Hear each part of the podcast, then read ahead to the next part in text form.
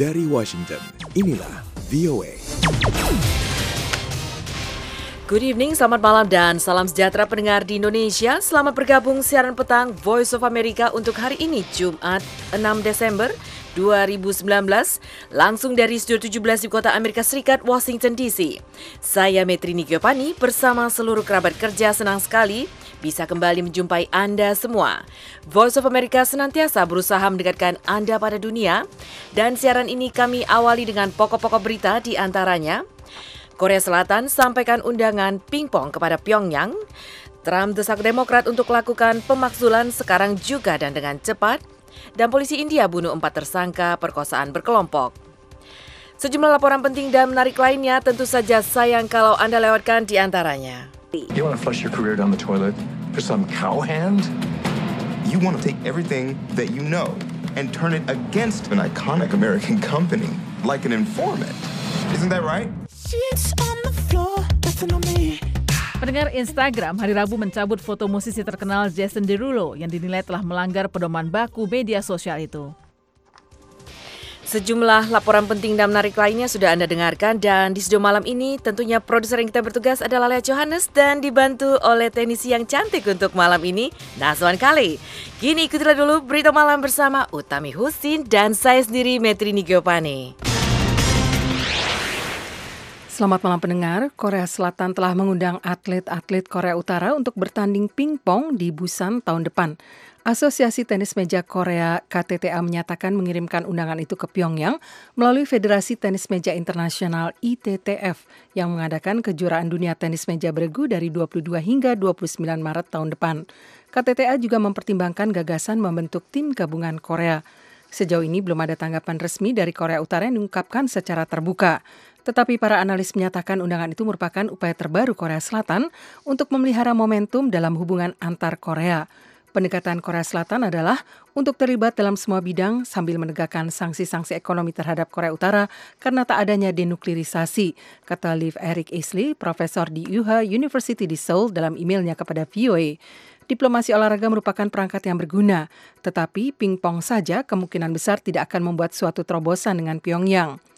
Hubungan Korea Selatan yang diperbarui dengan Korea Utara sebagian besar berakar pada olahraga.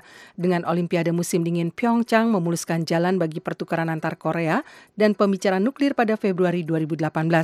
Pada mulai Mei tahun itu, kedua Korea membentuk satu tim gabungan dan membawa pulang medali perunggu pada babak perempat final kejuaraan dunia tenis meja beregu di Halmstad, Swedia. Bentrokan baru antara pasukan keamanan pemerintah dan Taliban di Afghanistan Utara dilaporkan telah menewaskan sekitar 20 kombatan dari kedua pihak. Pertempuran menjelang subuh di Provinsi Kunduz terjadi setelah pemberontak menyerang beberapa pos polisi Afghanistan di distrik Imam Sahib yang bergejolak. Seorang juru bicara polisi Provinsi Inamuddin Rahmani menyatakan kepada Voice of America bahwa bentrokan itu menewaskan sedikitnya 9 polisi, termasuk seorang komandan setempat dan mencederai beberapa lainnya. Ia juga menambahkan 11 penyerang juga tewas. Sementara itu, Taliban dalam suatu pernyataan mengklaim bahwa serangan itu menewaskan 14 anggota pasukan pemerintah dan menyerbu pos-pos keamanan. Tidak disebutkan korban di pihak pemberontak. Mustahil untuk memverifikasi klaim tersebut dari sejumlah sumber independen di provinsi yang menjadi ajang pertempuran sengit selama bertahun-tahun. Taliban telah dua kali merebut meskipun sebentar ibu kota provinsi Kunduz tersebut. Ingin tahu berita menarik, terkini dan terpercaya? Ikuti kami di Twitter at Indonesia. Gedung Putih setelah berbulan-bulan melawan penyelidikan pemaksulan oleh DPR Amerika, kini secara terbuka menerima kemungkinan dimulainya persidangan di Senat yang dikuasai fraksi Republik. Presiden Donald Trump mengecam Demokrat dalam cuitan hari Kamis yang menyebutkan jika kalian akan memaksulkan saya, lakukan sekarang dengan cepat, sehingga kita mendapatkan persidangan yang adil di Senat dan agar negara kita dapat kembali beraktivitas normal. Ini adalah pesan yang muncul bahkan sebelum Ketua DPR Nancy Pelosi mengarahkan pimpinan fraksi Demokrat pada hari Kamis untuk melanjutkan proses dengan pasal-pasal pemaksulan terhadap Presiden yang menyatakan Trump telah menyalahgunakan kewenangan jabatannya. Pelosi dalam pernyataan singkat tetapi dramatis berpendapat pemimpin Amerika dari Partai Republik itu telah melanggar norma-norma perilaku presiden, melanggar kewajiban sesuai sumpah jabatannya untuk menjunjung konstitusi Amerika dengan meminta Ukraina agar meluncurkan investigasi terhadap salah satu penantang utamanya dalam pemilu 2020 dari fraksi Demokrat, yaitu mantan Wakil Presiden Joe Biden, untuk membantunya terpilih kembali. Fakta-faktanya tidak terbantahkan, kata Pelosi. Presiden menyalahgunakan jabatannya untuk kepentingan politik pribadinya dengan mengorbankan keamanan nasional kita. Polisi di India bagian selatan telah menembak mati empat lelaki yang dituduh memperkosa dan membunuh seorang dokter hewan berusia 27 tahun. Polisi membawa para tersangka ke tempat kejadian perkara hari Jumat di mana para pelaki itu berusaha melarikan diri. Semua tersangka tewas dalam kehebohan itu. Mereka berusaha merebut senjata dari para pengawal, tetapi ditembak mati, kata Ajun Komisaris Polisi Prakas Redi kepada kantor berita Prancis AFP. Ayah dokter hewan yang menjadi korban hari Jumat menyatakan berterima kasih kepada polisi dan pemerintah atas tindakan mereka menanggapi kematian putrinya 10 hari sebelumnya. Pemogokan nasional menentang rencana reformasi sistem pensiun yang melumpuhkan sebagian besar Prancis hari Jumat memasuki hari kedua. Kekhawatiran bahwa perombakan sistem pensiun yang diusulkan itu akan memaksa jutaan orang bekerja lebih lama atau mendapat tunjangan yang kurang menarik telah memicu pemogokan menghentikan sebagian besar kegiatan di negara itu. Puluhan ribu pekerja di Prancis meninggalkan pekerjaan mereka hari Kamis, sementara serikat-serikat pekerja melakukan mogok nasional menentang rencana Presiden Emmanuel Macron untuk merombak sistem pensiun di negara itu. Pemogokan itu menutup transportasi, memaksa sebagian besar sekolah ditutup, membuat rumah-rumah sakit kekurangan staf dan layanan dasar pemerintah tidak terpenuhi. Demonstrasi yang kebanyakan berangsung damai itu digelar di Paris dan di lebih dari 20 kota lainnya di Prancis. Namun kekerasan terjadi di dekat Place de la République di bagian timur Paris, di mana ribuan demonstran berkumpul. Sebagian demonstran membakar sebuah trailer konstruksi dan polisi menanggapinya dengan menembakkan gas air mata, kata para saksi. Lima negara berpengaruh dunia yang sedang berupaya menyelamatkan perjanjian nuklir mereka dengan Iran pada tahun 2015 dari sejumlah upaya Amerika Serikat untuk membatalkannya menghadapi kemunduran baru sewaktu mereka bertemu dengan para pejabat Iran di Wina hari Jumat. Sehari sebelum Inggris, Prancis, Jerman, Tiongkok, dan Rusia mengadakan pembicaraan dengan Iran di kota Austria itu, sementara Moskow menyatakan menangguhkan pekerjaannya untuk mengkonfigurasi ulang fasilitas nuklir bawah tanah Iran di Fordo untuk keperluan riset medis sipil. Sementara pemerintahan Trump telah memperingatkan bulan lalu bahwa Amerika Serikat akan mencabut pengecualian pengecualian. Demikian Warta Berita. Inilah VOA. Para pejabat NATO bersikeras mengatakan kemajuan baik tercapai pekan ini pada KTT di London yang bertepatan dengan peringatan 70 tahun aliansi tersebut, sementara para pemimpin negara mengukuhkan komitmen mereka untuk bersama-sama mempertahankan diri dalam menghadapi agresi Rusia. Namun KTT itu kemungkinan akan dikenang sebagai peristiwa yang menunjukkan adanya perpecahan dalam hubungan antar para pemimpin aliansi itu. Reporter VOA Henry Richwell melaporkan dari London, disampaikan Leonard Triono.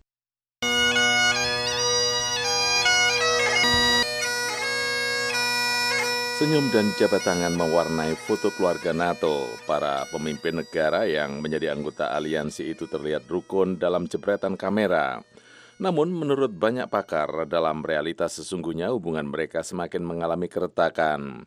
Pertemuan di London untuk memperingati 70 tahun berdirinya aliansi itu kemungkinan akan dikenang karena insiden yang satu ini, yakni ketika Perdana Menteri Kanada Justin Trudeau dan para pemimpin dunia lain tertangkap basah sedang menertawakan Presiden Amerika Donald Trump. Mereka tidak sadar bahwa mikrofon dalam kondisi menyala ketika membicarakan Trump. Menanggapi cemoohan itu, Trump mengatakan, Well, he's too fast. Well, ia bermuka dua. Trudeau membantah mengolok-olok Trump. The relationship between Canada and the United States is extremely strong, uh, and I have a very Hubungan antara Kanada dan Amerika Serikat luar biasa kokoh, dan saya memiliki hubungan yang sangat baik dengan Presiden Trump dan timnya. Namun insiden itu merusak suasana hati. Trump membatalkan konferensi pers yang sudah dijadwalkan dan meninggalkan KTT itu. Sementara itu, Presiden Prancis Emmanuel Macron bersikukuh membela pernyataannya yang mengundang kontroversi bahwa NATO sedang mengalami mati otak. Sejumlah analis berpendapat bentrokan kepribadian dan visi sedang terjadi dalam tubuh NATO. Ian Lesser dari organisasi think tank German Marshall Fund of the United States mengatakan, Someone has to lead. It's not going to be Germany under the conditions today, not very easily. Seseorang harus memimpin. Tentunya bukan Jerman dalam kondisi saat ini, sangat tidak mudah. Prancis bisa saja, tapi jika tidak ada Amerika Serikat, tidak akan ada NATO. Para pejabat NATO bersikeras mengatakan kemajuan dicapai dalam belanja pertahanan. Turki terbujuk untuk tidak memblokir rencana untuk membela negara-negara Eropa Timur. Ankara sebelumnya menyatakan hanya bersedia memberi dukungan atas rencana itu jika sekutu-sekutu NATO menyatakan bahwa para pejuang Kurdi di Suriah sebagai teroris. Sekretaris Jenderal NATO Jens Stoltenberg mengatakan, The strength of NATO is that we have always been able to overcome these uh, differences and then unite around our core task to protect and defend each other. And that's exactly what we do today. Kekuatan NATO adalah kita selalu bisa mengatasi perselisihan dan bersatu memenuhi tugas utama kita, yakni melindungi dan membela satu sama lain. Untuk kali pertama, kita membahas kebangkitan Tiongkok, baik mengenai tantangan maupun peluang yang diajukannya, serta implikasinya bagi keamanan kita. Perdana Menteri Inggris Boris Johnson mengisyaratkan ia mungkin mengikuti jejak Amerika dalam melarang perusahaan telekomunikasi Tiongkok Huawei. We cannot prejudice our vital national security interests, nor can we prejudice our... Kami tidak bisa menyepelekan kepentingan keamanan nasional kami yang penting. Kami tidak bisa meremehkan kemampuan kerjasama kami dengan mitra-mitra keamanan lima mata, dan itu merupakan kriteria utama yang akan kami gunakan untuk membuat keputusan mengenai Huawei. Jangan lupa mampir di website kami di www.voaindonesia.com.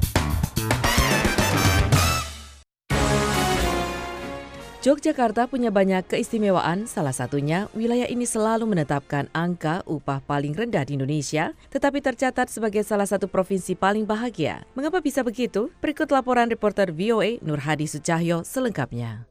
Dalam dua tahun terakhir dan setidaknya dua tahun ke depan akan ada banyak proyek besar di Yogyakarta. Bandara internasional baru, jalur kereta api baru, hingga pembangunan jalan tol. Gubernur Daerah Istimewa Yogyakarta Sri Sultan Hamengkubuwono X menyebut kawasan itu akan diikuti dengan perkembangan kota baru. Aero City ada, Aerotropolis ada, jalan tol juga ada, PT KAI juga ada. Ya semua itu kan harapan saya bisa mendongkrak pertumbuhan ekonomi dan itu membuka lapangan kerja. Proyek besar pertumbuhan ekonomi, investasi, dan kemiskinan adalah kosakata yang kerap terdengar bersamaan dalam seminar atau diskusi ekonomi di Yogyakarta. Namun ada data statistik yang kadang dianggap tidak sinkron jika dilihat dalam skala lebih luas. Menurut Badan Pusat Statistik atau BPS pada 2019, angka kemiskinan DIY adalah 11,7, lebih tinggi dari angka nasional 9,41. Yogyakarta berada di urutan 12 angka kemiskinan tertinggi dan menjadi yang termiskin di Pulau Jawa. Upah minimum provinsi juga memegang rekor sebagai terendah di Indonesia dengan Rp1.704.608. Rendahnya peringkat Yogyakarta di sektor tenaga kerja dan ekonomi itu berbanding terbalik dengan kualitas hidup masyarakatnya.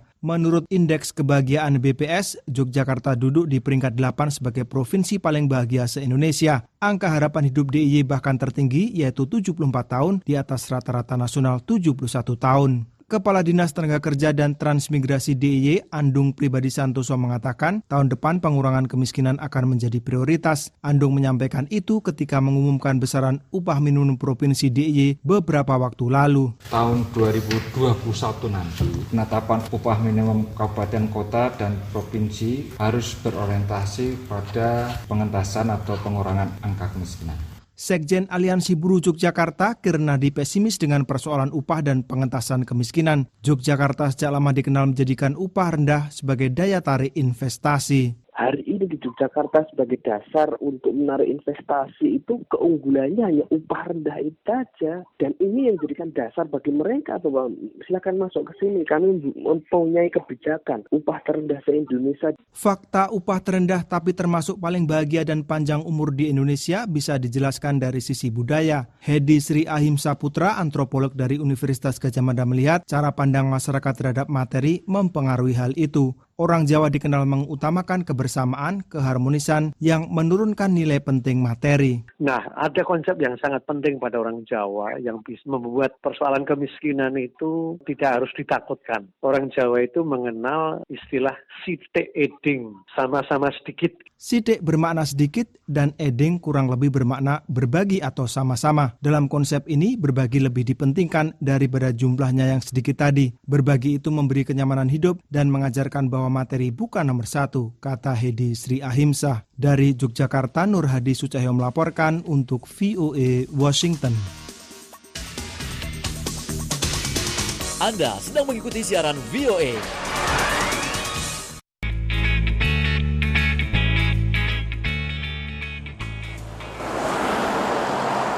Negara bagian paling padat di Australia belum lama ini meluncurkan kamera yang bisa mendeteksi pengemudi yang menggunakan ponsel. Driving with a mobile phone is like driving drunk. It's stupid, it's dangerous, it'll kill someone. Menyetir sambil memegang ponsel itu seperti mabuk, bodoh, berbahaya, dan bisa membunuh orang. Andrew Constance, Menteri Jalan Raya New South Wales, mengatakan teknologi yang pertama di dunia itu akan menarget penggunaan ponsel ilegal lewat kamera-kamera yang dipasang secara permanen maupun mobile. Para pejabat mengatakan 45 kamera akan dipasang di seluruh negara itu dalam tiga tahun ke depan. Urusan transportasi New South Wales yang mengelola Dinas Transportasi negara bagian itu mengatakan kamera-kamera akan dioperasikan selama 24 jam sehari dan dalam segala cuaca. Untuk tiga bulan pertama, para pengemudi yang tertangkap menggunakan ponsel secara ilegal akan mendapat peringatan. Setelah itu, para pelanggar akan dikenai denda yang cukup mahal dan dikurangi poin pada SIM-nya. The moment they back their car out of their driveway, they can be busted and it's not worth it. Begitu mobil mereka keluar dari garasi, bisa langsung ditangkap. Sekitar 329 orang meninggal dunia tahun ini di jalan-jalan New South Wales, menurut laporan kantor berita Reuters. Para pejabat New South Wales berupaya mengurangi jumlah kematian di jalan sebanyak 30 persen pada 2021, kata laporan itu. Anda dapat mengirimkan email kepada kami di voaindonesia at voanews.com.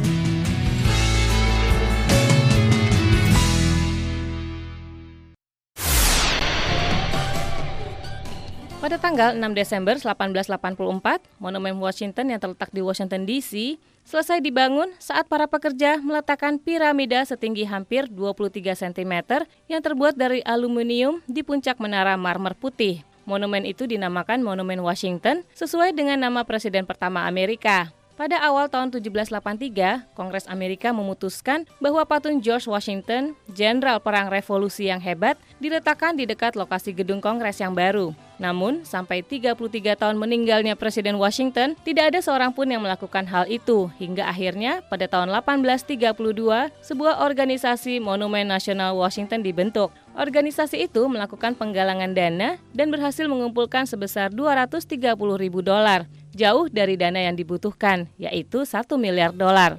Walaupun demikian, pembangunan tetap dilakukan pada tanggal 4 Juli 1848. Kami lanjutkan siaran VOA dari Washington.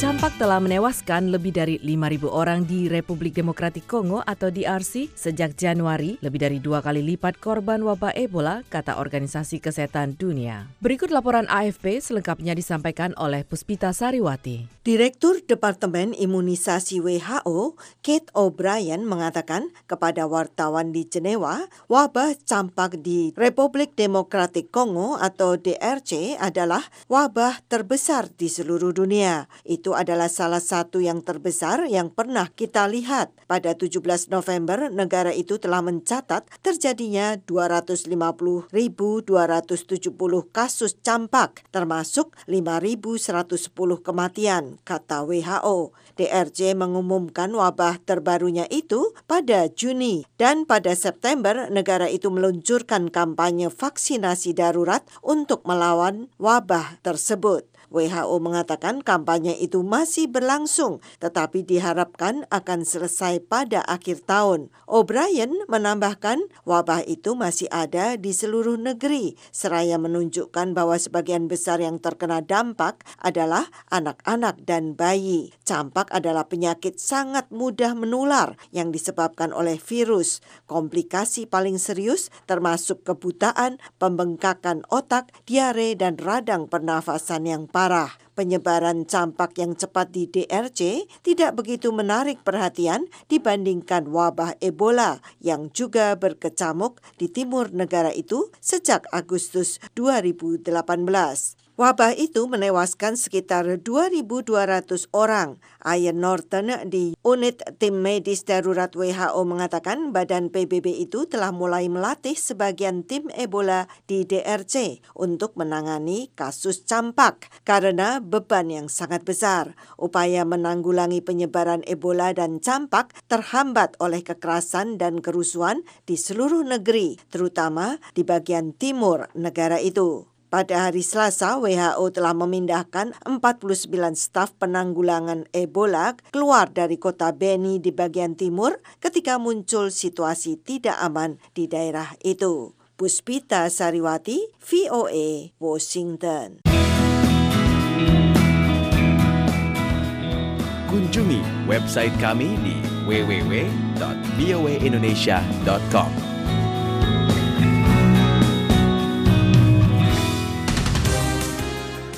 Ketua DPR Amerika Nancy Pelosi hari Kamis menetapkan secara resmi fraksi Demokrat di Kongres akan mulai menyusun pasal-pasal pemakzulan dengan tujuan menyingkirkan Presiden Donald Trump dari jabatannya. Langkah itu berarti akan membuat Trump sebagai presiden keempat dalam sejarah Amerika yang menghadapi upaya pemakzulan resmi di DPR. Sementara pertempuran terkait upaya pemakzulan tersebut semakin meningkat, baik Partai Demokrat maupun Partai Republik mengamati jajak pendapat publik. Koresponden VOA Jim Malone melaporkan disampaikan Leona Triono. Ketua DPR Amerika Nancy Pelosi membuat pengumuman bersejarah di gedung Kongres Capitol.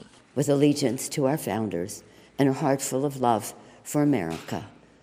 Today, Dengan sumpah setia kepada para pendiri negara kita dan hati yang penuh cinta untuk Amerika. Hari ini saya minta ketua kami untuk melanjutkan dengan penyusulan pasal-pasal pemakzulan.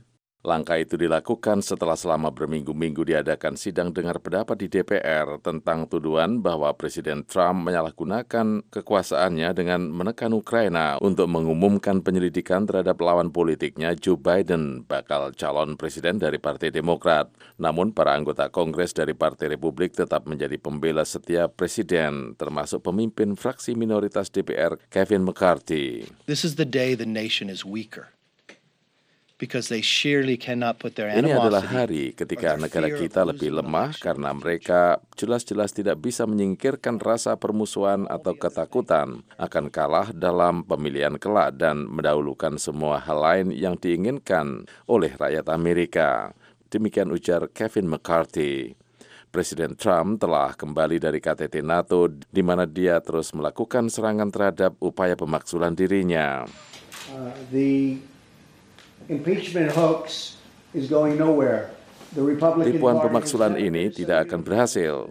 Partai Republik belum pernah bersatu seperti sekarang ini. Saya belum pernah melihat persatuan seperti ini. Demikian ujar Presiden Trump.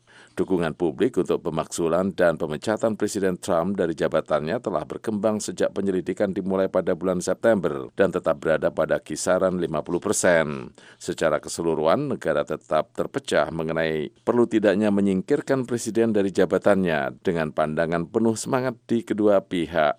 Ron adalah seorang warga yang anti-Trump. Dia menyatakan pendapatnya. He's, he's guilty. Dia bersalah, dia harus lengser.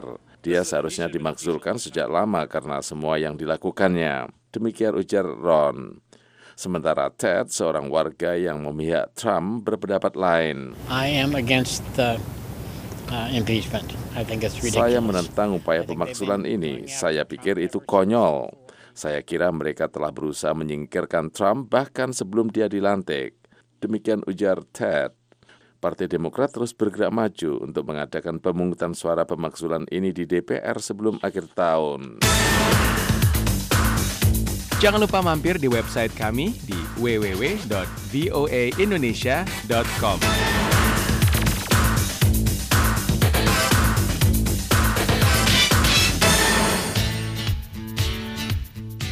Pendengar, Karlina Amkas kali ini menyampaikan info film tentang dua film dokumenter dan dua film untuk pemutaran serentak yang dirilis akhir pekan ini di Amerika Serikat dan umumnya tentang keluarga. Berikut laporan selengkapnya. Dua film dokumenter akhir pekan ini sama-sama tentang keluarga. Midnight Family tentang keluarga Ochoa di kawasan paling kaya Mexico City mengelola ambulan swasta nirlaba bagi yang membutuhkan. Walaupun usaha itu terus menggerus keuangan, keluarga tersebut menolak melayani dengan tidak sepenuh hati. Ya, llevamos tres días que no trabajamos, güey. No va a haber desayuno, comida y cena así. Dan dos comidas al día. ¿Y esto? Faltan 23. Papá, si tú tienes fe. ¿Y de dónde traigo? ¿De dónde voy a traer? Sedangkan The Disappearance of My Mother tentang Benedetta yang memilih bersembunyi dari orang-orang yang pernah mengenalnya. Pada usia 75 tahun, model yang terkenal pada tahun 1960-an dan kemudian menjadi aktivis hak dan emansipasi perempuan pada tahun 1970-an, tidak mau lagi peduli pada kehidupan. Anaknya terus berusaha membuat film tentang sang ibu, walaupun harus menghadapi sikap kerasnya dan keduanya berselisih. Mama, fra quanto tempo pensi di andare via? I really would like to kind of give voice to my mom again as a, as a young woman. Modella, giornalista e docente, Benedetta Barzini.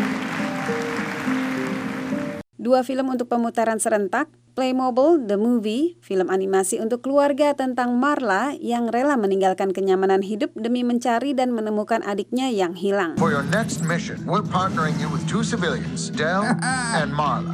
Hello? Well played. This way. After me. Come on, Del. Diangkat dari kisah nyata Dark Waters tentang pengacara yang gigih membongkar rahasia kelam perusahaan besar terkait pencemaran sumber air dan kematian penduduk dan hewan ternak yang terus bertambah. Kegigihannya mengungkap kebenaran harus ia tebus dengan mempertaruhkan masa depan, keluarga bahkan nyawanya sendiri. You want to flush your career down the toilet for some cowhand? You want to take everything that you know and turn it against an iconic American company, like an informant. Isn't that right? Demikian info film, saya Karlina Amkas, salam. Terbaru dari VOA. Anda dapat menyimak VOA Weekend.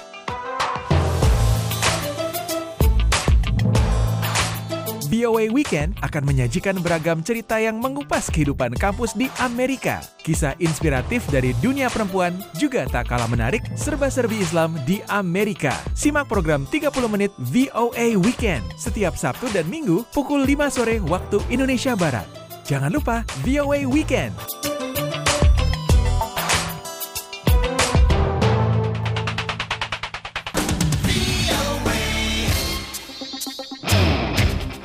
Instagram pertengahan pekan ini mengambil tindakan tegas dengan mencabut foto seorang musisi terkenal yang viral karena dinilai tidak senonoh. Siapa musisi itu dan mengapa? Laporannya disampaikan Eva Mazreva berikut ini.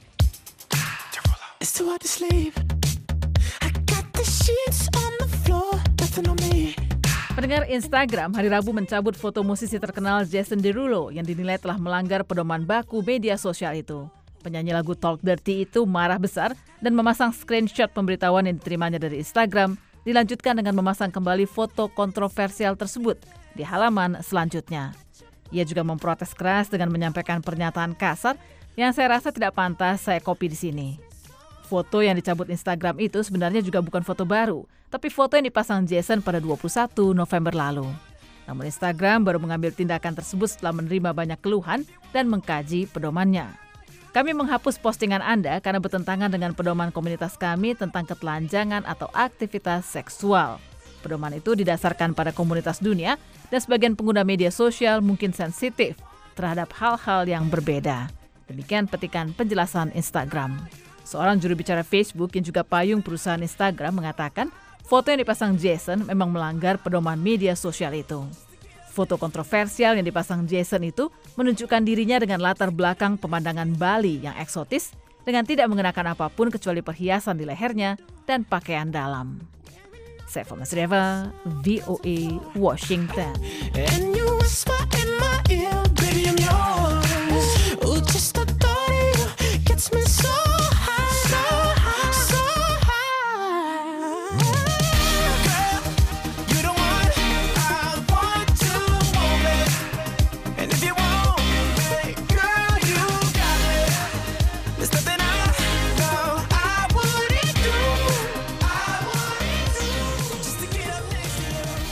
Pendengar, jangan ke mana-mana dulu. Tetaplah bersama kami. Sesaat lagi, kami hadirkan kembali siaran malam ini. Masih tetap bersama Voice of America, Washington DC.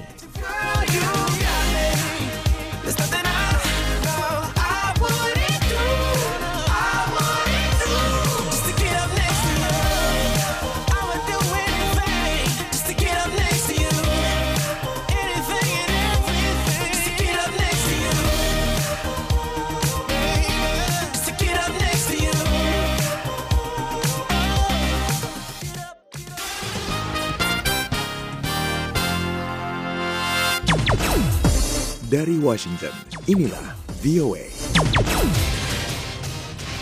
Halo pendengar Indonesia, jumpa lagi dalam paruh kedua siaran malam Voice of America yang dipancarluaskan langsung dari Studio 17 di kota Amerika Serikat, Washington DC.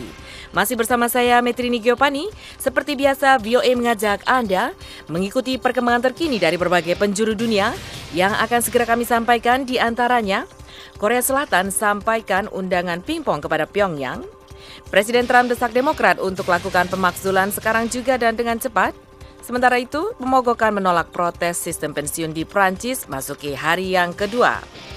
Produser Lea Johannes dan teknisi Nazwan Kale telah menyiapkan berbagai informasi penting dan menarik lainnya. Inilah cuplikannya. Ketua DPR Amerika Nancy Pelosi membuat pengumuman bersejarah di gedung Kongres Capitol. With allegiance to our founders and a heart full of love for America. Driving with a mobile phone is like driving drunk. It's stupid, it's dangerous, it'll kill some. Menyetir sambil memegang ponsel itu seperti mabuk, bodoh, berbahaya, dan bisa membunuh orang. Siaran ini dipancar luaskan melalui radio-radio afiliasi Voice of America di seluruh Indonesia dan tentunya streaming langsung di voindonesia.com. Kini ikutilah dulu berita malam bersama Utami Husin dan saya sendiri Metrini Giovanni. Selamat malam pendengar. Korea Selatan telah mengundang atlet-atlet Korea Utara untuk bertanding pingpong di Busan tahun depan. Asosiasi Tenis Meja Korea KTTA menyatakan mengirimkan undangan itu ke Pyongyang melalui Federasi Tenis Meja Internasional ITTF yang mengadakan kejuaraan dunia tenis meja bergu dari 22 hingga 29 Maret tahun depan. KTTA juga mempertimbangkan gagasan membentuk tim gabungan Korea. Sejauh ini belum ada tanggapan resmi dari Korea Utara yang diungkapkan secara terbuka. Tetapi para analis menyatakan undangan itu merupakan upaya terbaru Korea Selatan untuk memelihara momentum dalam hubungan antar Korea. Pendekatan Korea Selatan adalah untuk terlibat dalam semua bidang sambil menegakkan sanksi-sanksi ekonomi terhadap Korea Utara karena tak adanya denuklerisasi, kata Liv Eric Isley, profesor di UH University di Seoul dalam emailnya kepada VOA. Diplomasi olahraga merupakan perangkat yang berguna, tetapi pingpong saja kemungkinan besar tidak akan membuat suatu terobosan dengan Pyongyang. Hubungan Korea Selatan yang diperbarui dengan Korea Utara sebagian besar berakar pada olahraga dengan Olimpiade musim dingin Pyeongchang memuluskan jalan bagi pertukaran antar Korea dan pembicaraan nuklir pada Februari 2018. Bentrokan baru antara pasukan keamanan pemerintah dan Taliban di Afghanistan Utara dilaporkan telah menewaskan sekitar 20 kombatan dari kedua pihak. Pertempuran menjelang subuh di Provinsi Kunduz terjadi setelah pemberontak menyerang beberapa pos polisi Afghanistan di distrik Imam Sahib yang bergejolak. Seorang juru bicara polisi provinsi, Inamuddin Rahmani, menyatakan kepada VOA bahwa bentrokan itu menewaskan sedikitnya 9 polisi termasuk seorang komandan setempat dan mencederai beberapa lainnya. Ia mengatakan 11 penyerang juga tewas. Sementara itu, Taliban dalam sebuah pernyataan mengklaim bahwa serangan itu menewaskan 14 anggota pasukan pemerintah dan menyerbu pos-pos keamanan.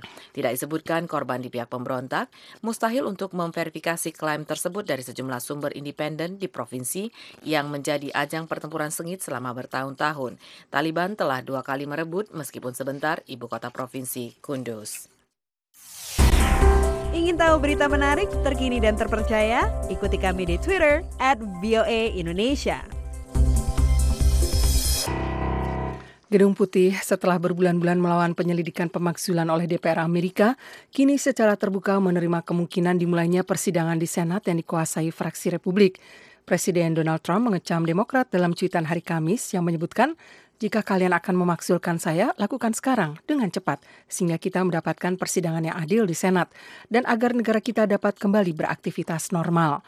Ini adalah pesan yang muncul bahkan sebelum Ketua DPR Nancy Pelosi mengarahkan pimpinan fraksi Demokrat pada hari Kamis untuk melanjutkan proses dengan pasal-pasal pemaksulan terhadap Presiden yang menyatakan Trump telah menyalahgunakan kewenangan jabatannya. Pelosi dalam pernyataan singkat tetapi dramatis berpendapat pemimpin Amerika dari Partai Republik itu telah melanggar norma-norma perilaku presiden, melanggar kewajiban sesuai sumpah jabatannya untuk menjunjung konstitusi Amerika dengan meminta Ukraina agar meluncurkan investigasi terhadap salah satu perantang utamanya dalam pemilu 2020 dari fraksi Demokrat yaitu mantan wakil presiden Joe Biden untuk membantunya terpilih kembali.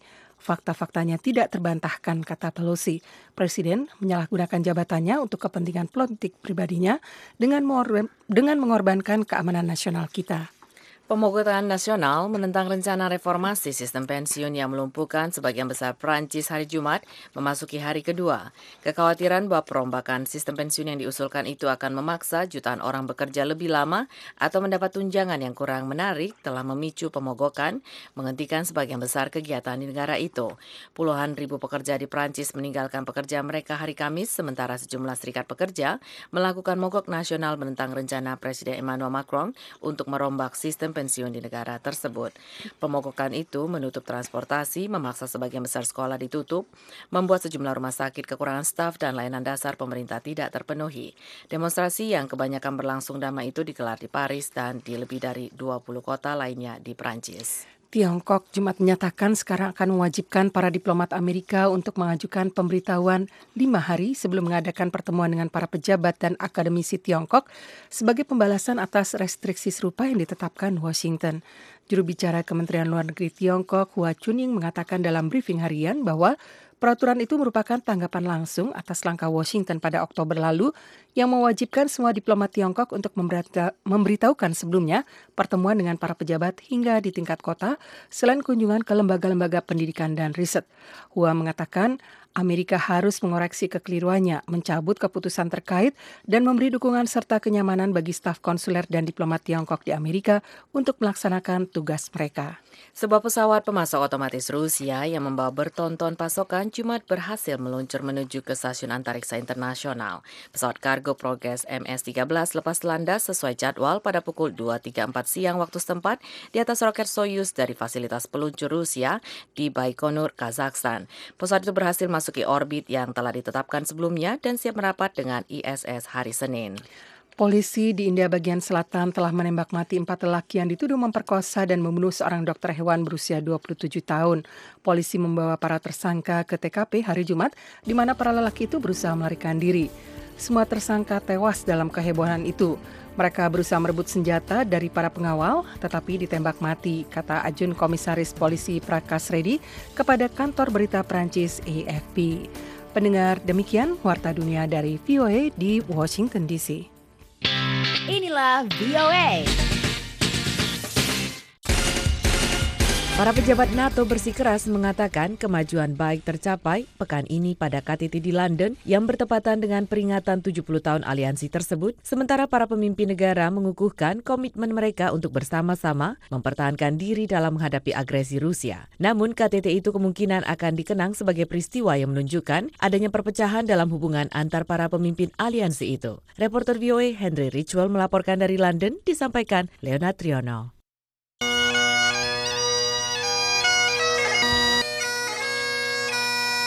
Senyum dan jabat tangan mewarnai foto keluarga NATO. Para pemimpin negara yang menjadi anggota aliansi itu terlihat rukun dalam jepretan kamera. Namun menurut banyak pakar, dalam realitas sesungguhnya hubungan mereka semakin mengalami keretakan.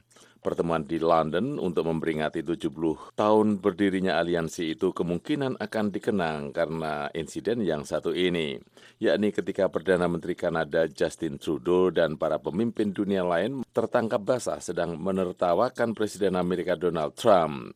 Mereka tidak sadar bahwa mikrofon dalam kondisi menyala ketika membicarakan Trump. Menanggapi cemoohan itu, Trump mengatakan, Well. Well, ia bermuka dua.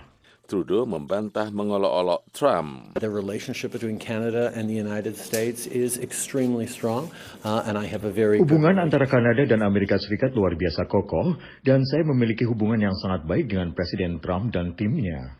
Namun insiden itu merusak suasana hati. Trump membatalkan konferensi pers yang sudah dijadwalkan dan meninggalkan KTT itu. Sementara itu, Presiden Prancis Emmanuel Macron bersikukuh membela pernyataannya yang mengundang kontroversi bahwa NATO sedang mengalami mati otak. Sejumlah analis berpendapat bentrokan kepribadian dan visi sedang terjadi dalam tubuh NATO. Ian Lesser dari organisasi think tank German Marshall Fund of the United States mengatakan, Someone has to lead. It's not going to be Germany under the conditions today, not very easily. Seseorang harus memimpin. Tentunya bukan Jerman dalam kondisi saat ini, sangat tidak mudah.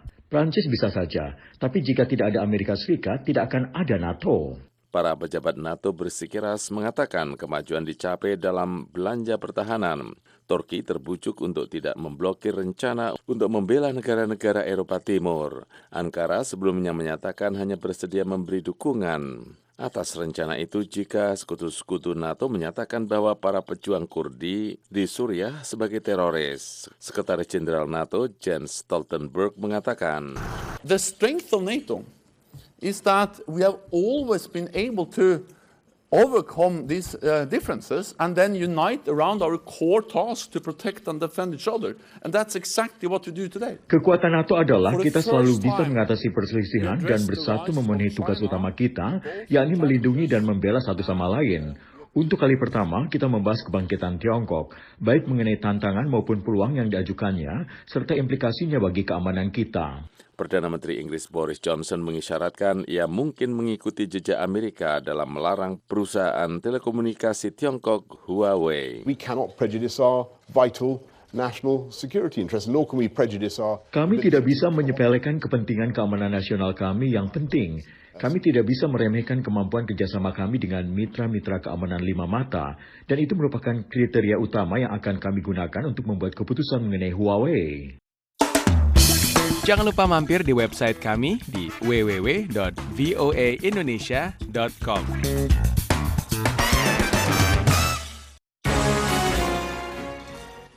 Gubernur Jawa Tengah mengusulkan pemerintah daerah di wilayahnya termasuk Solo menerbitkan aturan pelarangan daging anjing sebagai bahan kuliner. Pro kontra muncul terkait rencana tersebut. Berikut laporan Yuda Satriawan dari Solo, Jawa Tengah. Sebuah tenda terpasang di salah satu jalur Solo Surabaya tidak jauh dari Terminal Tirtona di Solo Jumat pagi. Tulisan warung makan kuliner daging guguk lengkap dengan daftar menu tampak di lembaran penutup depan dan samping tenda itu. Guguk populer untuk sebutan anjing, memberi ciri khas menu kuliner lainnya di Solo. Tenda atau bahkan kios yang menyajikan daging anjing sebagai bahan kuliner di Solo saat ini semakin marak. Dulu kuliner daging anjing di Solo ini dikenal dengan sebutan sate jamu, tetapi kemudian diganti sesuai nama bahan bakunya karena banyaknya konsumen yang tidak mengira kuliner sate jamu itu berasal dari daging anjing. Salah satu penggemar kuliner daging anjing, Anton Chris Christian saat ditemui di salah satu warung kuliner di Solo mengungkapkan sudah lima tahun ini bersama teman-temannya mengkonsumsi kuliner dari daging anjing di Solo. Baru lima tahunan ini paling mas. Lima tahun jauh Teksturnya lebih empuk gitu aja. Ya, kalau dari rasa kan pengolahan tergantung yang masak. Data Dog Meat Free Indonesia menyebutkan 13.700-an ekor anjing dibunuh untuk dikonsumsi setiap bulan di wilayah Solo. Sebagian besar pasokan berasal dari Jawa Barat yang masih berstatus belum bebas rabies. Jawa Tengah yang berstatus bebas rabies sejak tahun 1995 kini terancam karena tingginya konsumsi daging anjing. Saat bertemu dengan Gubernur Jawa Tengah Ganjar Pranowo, para pegiat perlindungan satwa itu mendesak pemerintah Provinsi Jawa Tengah untuk mengambil langkah cepat untuk menghentikan konsumsi daging anjing mengantisipasi dampak penyebaran virus rabies. Gubernur Jawa Tengah Ganjar Pranowo awal pekan ini mendesak pemerintah di daerah di wilayahnya termasuk di Solo untuk menerbitkan aturan pelarangan anjing sebagai bahan baku kuliner. Uh, karena kemarin banyak teman-teman yang protes untuk kita memikirkan cukup serius. Tidak harus perda sebenarnya, tapi kan anjing itu bukan anu kan, karena untuk dikonsumsi ya, untuk dikonsumsi. Menurut saya kita kurangi mereka penuhi. Saya sebenarnya kalau memang dia ahlinya masak, anjingnya ganti kambing aja. Wali Kota Solo Hadi Rudiatmo mengatakan banyaknya pedagang kuliner dari daging anjing di Solo karena mengalirnya pasokan daging itu. Menurut Rudi, penjualan kuliner daging anjing sudah berlangsung lama. Meski mendukung rencana Gubernur Jawa Tengah itu, Rudi menegaskan masih mencari solusi alternatif agar tidak merugikan para pedagang kuliner daging anjing. Kan melarang mereka itu mau menggunakan aturan apa kita juga enggak punya satu. Kalau bicara masalah uh, pecinta hewan, itu pun juga kita juga tidak tidak bisa langsung seperti itu.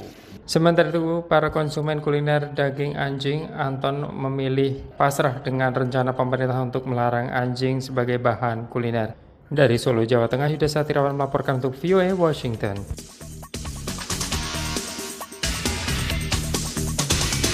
Anda sedang mengikuti siaran VOA.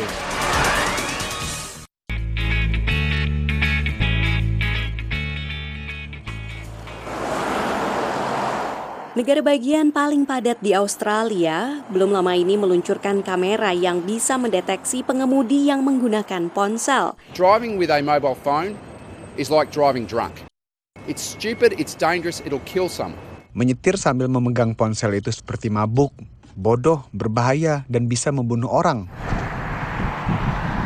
Andrew Constance, Menteri Jalan Raya New South Wales, mengatakan teknologi yang pertama di dunia itu akan menarget penggunaan ponsel ilegal lewat kamera-kamera yang dipasang secara permanen maupun mobile. Para pejabat mengatakan 45 kamera akan dipasang di seluruh negara itu dalam tiga tahun ke depan.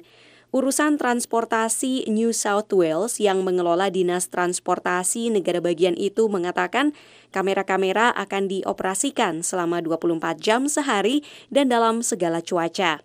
Untuk tiga bulan pertama, para pengemudi yang tertangkap menggunakan ponsel secara ilegal akan mendapat peringatan. Setelah itu, para pelanggar akan dikenai denda yang cukup mahal dan dikurangi poin pada SIM-nya. The moment they back their car out of their driveway, they can be busted and it's not worth it. Begitu mobil mereka keluar dari garasi, bisa langsung ditangkap. Sekitar 329 orang meninggal dunia tahun ini di jalan-jalan New South Wales, menurut laporan kantor berita Reuters. Para pejabat New South Wales berupaya mengurangi jumlah kematian di jalan sebanyak 30 persen pada 2021, kata laporan itu. Anda dapat mengirimkan email kepada kami di voaindonesia at voanews.com.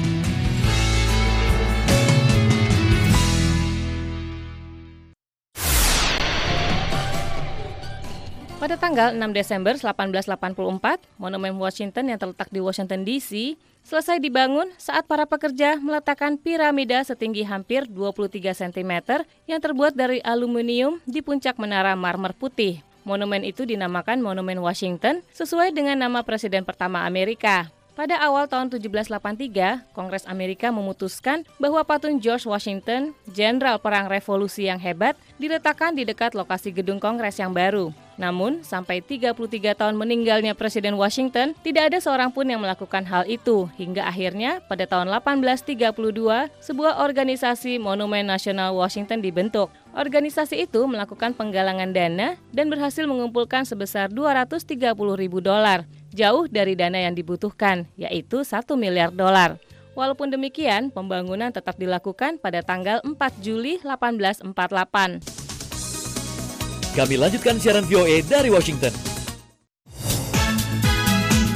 Campak telah menewaskan lebih dari 5.000 orang di Republik Demokratik Kongo atau DRC sejak Januari, lebih dari dua kali lipat korban wabah Ebola, kata Organisasi Kesehatan Dunia. Berikut laporan AFP selengkapnya disampaikan oleh Puspita Sariwati. Direktur Departemen Imunisasi WHO, Kate O'Brien mengatakan kepada wartawan di Jenewa, wabah campak di Republik Demokratik Kongo atau DRC adalah wabah terbesar di seluruh dunia. Itu adalah salah satu yang terbesar yang pernah kita lihat. Pada 17 November, negara itu telah mencatat terjadinya 250.270 kasus campak, termasuk 5.110 kematian, kata WHO. DRC mengumumkan wabah terbarunya itu pada Juni dan pada September negara itu meluncurkan kampanye vaksinasi darurat untuk melawan wabah tersebut. WHO mengatakan kampanye itu masih berlangsung, tetapi diharapkan akan selesai pada akhir tahun. O'Brien menambahkan wabah itu masih ada di seluruh negeri, seraya menunjukkan bahwa sebagian besar yang terkena dampak adalah anak-anak dan bayi. Campak adalah penyakit sangat mudah menular yang disebabkan oleh virus. Komplikasi paling serius termasuk kebutaan, pembengkakan otak, diare, dan radang pernafasan yang parah parah. Penyebaran campak yang cepat di DRC tidak begitu menarik perhatian dibandingkan wabah Ebola yang juga berkecamuk di timur negara itu sejak Agustus 2018. Wabah itu menewaskan sekitar 2.200 orang. Ian Norton di unit tim medis darurat WHO mengatakan badan PBB itu telah mulai melatih sebagian tim Ebola di DRC untuk menangani kasus campak karena beban yang sangat besar. Upaya menanggulangi penyebaran Ebola dan campak terhambat oleh kekerasan dan kerusuhan di seluruh negeri, terutama di bagian timur negara itu. Pada hari Selasa, WHO telah memindahkan 49 staf penanggulangan Ebola keluar dari kota Beni di bagian timur ketika muncul situasi tidak aman di daerah itu. Puspita Sariwati, VOA, Washington. Kunjungi website kami di www.voaindonesia.com.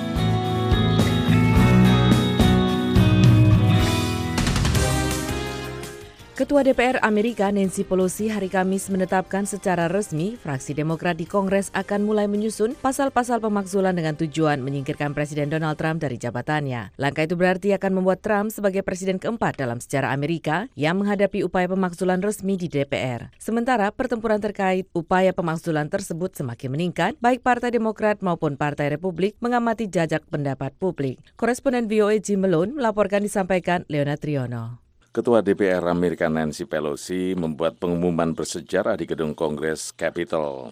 With allegiance to our founders and a heart full of love for America. Today, Dengan sumpah setia kepada para pendiri negara kita dan hati yang penuh cinta untuk Amerika. Hari ini saya minta ketua kami untuk melanjutkan dengan penyusulan pasal-pasal pemakzulan. Langkah itu dilakukan setelah selama berminggu-minggu diadakan sidang dengar pendapat di DPR tentang tuduhan bahwa Presiden Trump menyalahgunakan kekuasaannya dengan menekan Ukraina untuk mengumumkan penyelidikan terhadap lawan politiknya Joe Biden bakal calon presiden dari Partai Demokrat. Namun para anggota Kongres dari Partai Republik tetap menjadi pembela setiap presiden, termasuk pemimpin fraksi minoritas DPR Kevin McCarthy. This is the day the nation is weaker. Because they surely cannot put their Ini adalah hari ketika negara kita lebih lemah karena mereka jelas-jelas tidak bisa menyingkirkan rasa permusuhan atau ketakutan akan kalah dalam pemilihan kelak dan mendahulukan semua hal lain yang diinginkan oleh rakyat Amerika. Demikian ujar Kevin McCarthy. Presiden Trump telah kembali dari KTT NATO di mana dia terus melakukan serangan terhadap upaya pemaksulan dirinya. Uh, the impeachment hoax is going nowhere. Tipuan pemaksulan ini tidak akan berhasil. Partai Republik belum pernah bersatu seperti sekarang ini. Saya belum pernah melihat persatuan seperti ini. Demikian ujar Presiden Trump. Dukungan publik untuk pemaksulan dan pemecatan Presiden Trump dari jabatannya telah berkembang sejak penyelidikan dimulai pada bulan September dan tetap berada pada kisaran 50 persen. Secara keseluruhan, negara tetap terpecah mengenai perlu tidaknya menyingkirkan Presiden dari jabatannya dengan pandangan penuh semangat di kedua pihak. Ron adalah seorang warga yang anti-Trump. Dia menyatakan pendapatnya. He's he's guilty. Dia bersalah, dia harus lengser. Dia seharusnya dimakzulkan sejak lama karena semua yang dilakukannya. Demikian ujar Ron. Sementara Ted, seorang warga yang memihak Trump, berpendapat lain. I am against the uh, impeachment. I think it's ridiculous. Saya menentang upaya pemaksulan ini. Saya pikir itu konyol. Saya kira mereka telah berusaha menyingkirkan Trump bahkan sebelum dia dilantik. Demikian ujar Ted. Partai Demokrat terus bergerak maju untuk mengadakan pemungutan suara pemaksulan ini di DPR sebelum akhir tahun. Jangan lupa mampir di website kami di www.voaindonesia.com.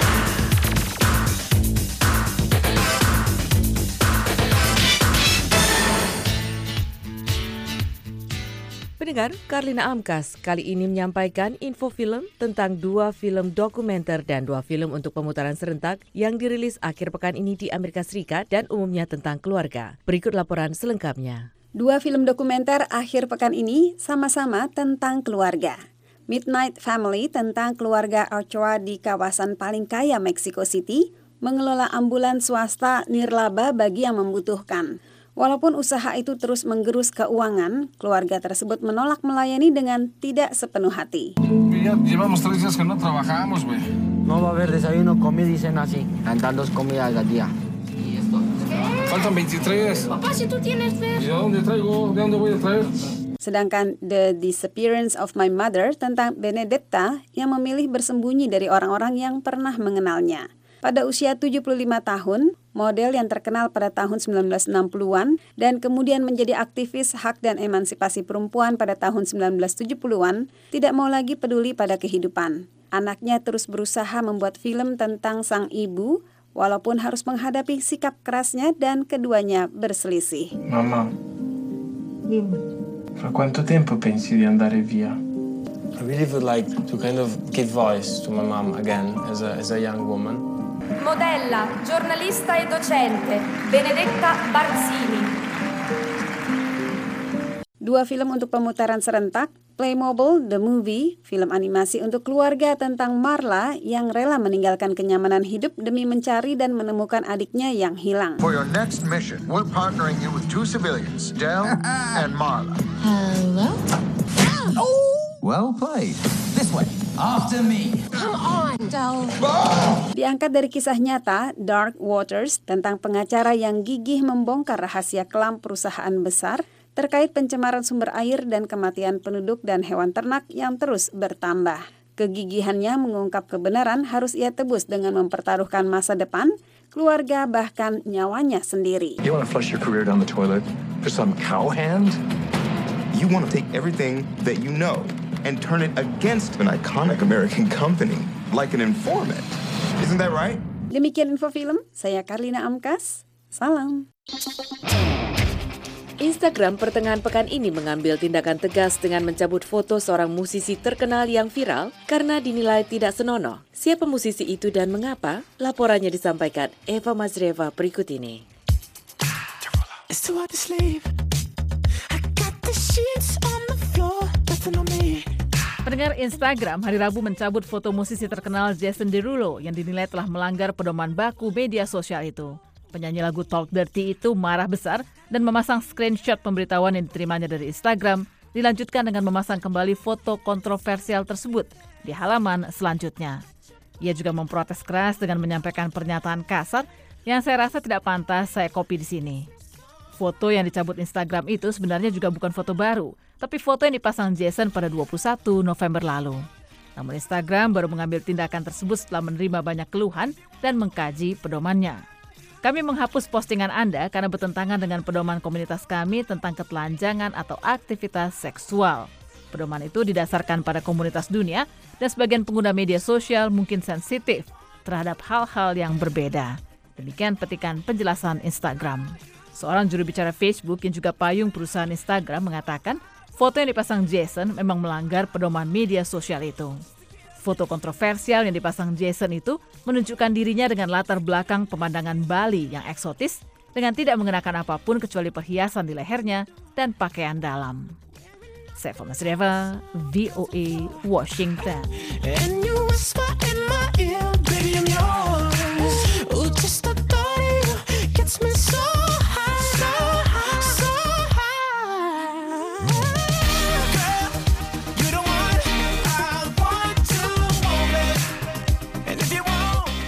Pendengar, demikian siaran malam VOA Washington edisi malam ini. Anda bisa mengikuti berita terkini dengan mengunjungi website kami di www.voaindonesia.com. Saya Metrini Giopani serta seluruh kerabat kerja yang bertugas malam ini mengucapkan terima kasih atas perhatian dan kebersamaan Anda. Selamat malam dan salam dari Washington DC.